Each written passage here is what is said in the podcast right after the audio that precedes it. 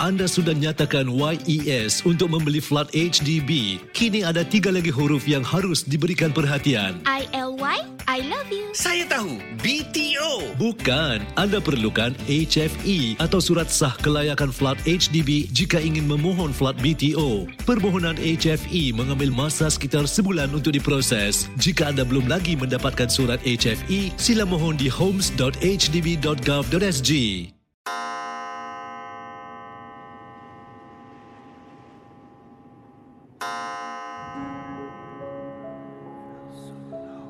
Selamat datang para pendengar misteri jam 12. Anda diundang bertemankan saya, Safwan Shah dan Adi Rahman setiap malam Isnin hingga Jumaat berdetik selepas 12 tengah malam. Kisah-kisah misteri anda akan kami kongsikan. Ingat, jangan terlalu taksub atau percaya dengan apa yang dikongsikan dalam gerun malam ini. Ia sekadar hiburan sahaja. Tiada siapa yang boleh mengesahkan kebenarannya. Jangan takut flower.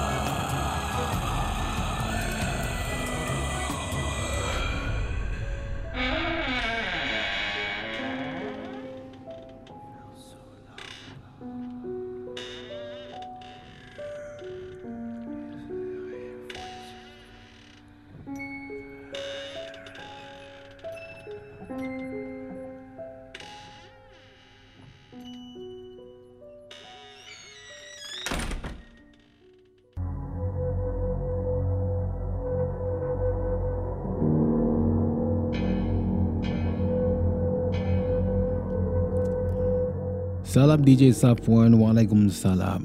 Saya ini ada cerita kisah ataupun kisah ringkas lah yang nak diceritakan dan ini berlaku terhadap kawan saya yang bernama Roy bukan nama sebenar. Pengalaman ini terjadi di kawasan barat Singapura. Dan ada satu malam tu masa saya keluar dengan kawan saya kan, ah, saya keluar dengan Roy,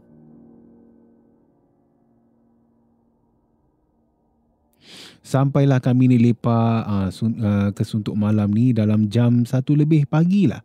Saya hantar Roy ni pulang ke kolong blok dia. Tapi Alhamdulillah katanya Faris, saya tak rasa apa-apa. Cuma ada sesuatu yang berlaku kepada Roy.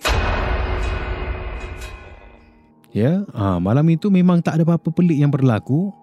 Katanya Faris dalam kiriman ini cuma kawan saya lah. Di mana keesokan harinya Roy ni dia hantarkan message. Dia hantar message kepada saya.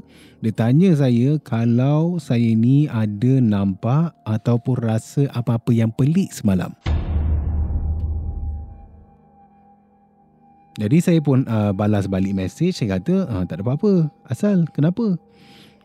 Dan Roy pun ceritakan di mana semalam kan bila saya hantar dia ni di kolong blok kemudian saya pulang dan dia pun nak jalan balik kan ha, dia kena lalu di kolong blok dia ni katanya Roy dia rasa macam ada sesuatu yang tak kena di belakang dia.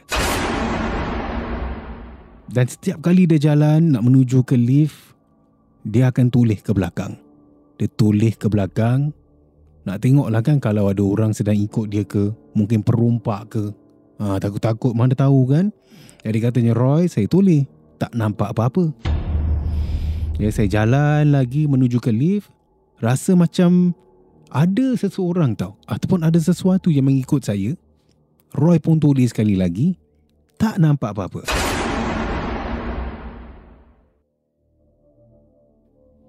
Dan sepanjanglah perjalanan nak menuju ke lift tu kan, Roy kata rasa seram sangat. Ya, seram sejuk sangat. Sampai dia jalan dengan cepat, dia dia sampai juga di kawasan lift Dia tekan butang nak naik ke tingkat atas kan. Tengah tunggu lift ni turun sampai ke lantai satu. Tengah dia menunggu ni, dia sedang menunggu lift turun. Roy rasa sekali lagi macam ada sesuatu di sebalik tembok ataupun dinding lah di kolong blok dia. Jadi bayangkan saudara, kepada anda yang mungkin tinggal di tingkat tinggi lah, 5, 10, sedang tunggu lift sekarang ini. Rasa macam ada benda sedang mengikori awak di kolong blok rumah.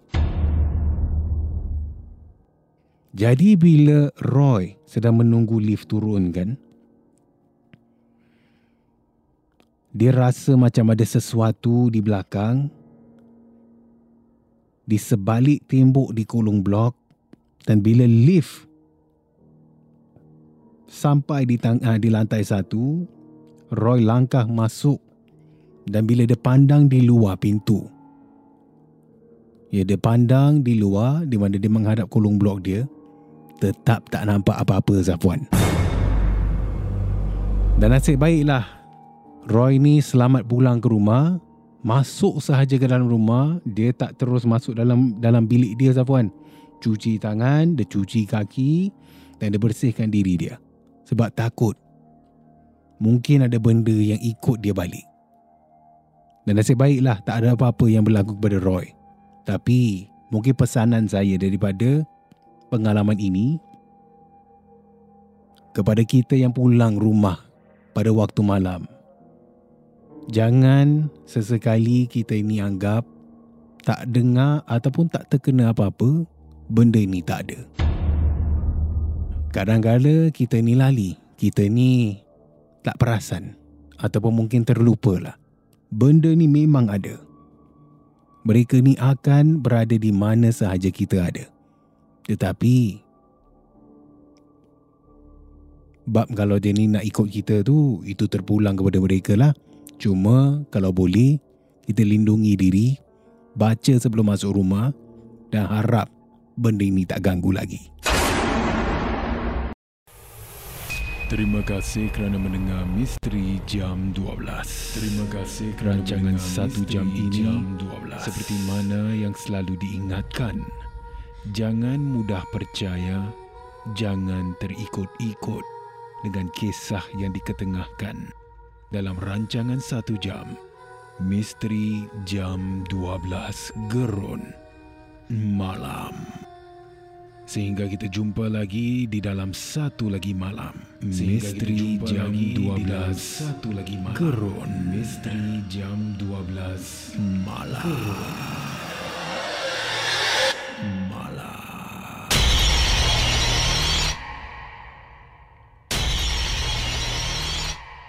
Jika anda ada sebarang kisah-kisah seram, kisah-kisah misteri, boleh kongsi bersama saya Safwan Shah di WhatsApp Ria di 97868464 dan juga anda boleh hantarkan di Instagram Safwan Shah ataupun menerusi email rasmi kita di mj12 at mediacorp.com.sg.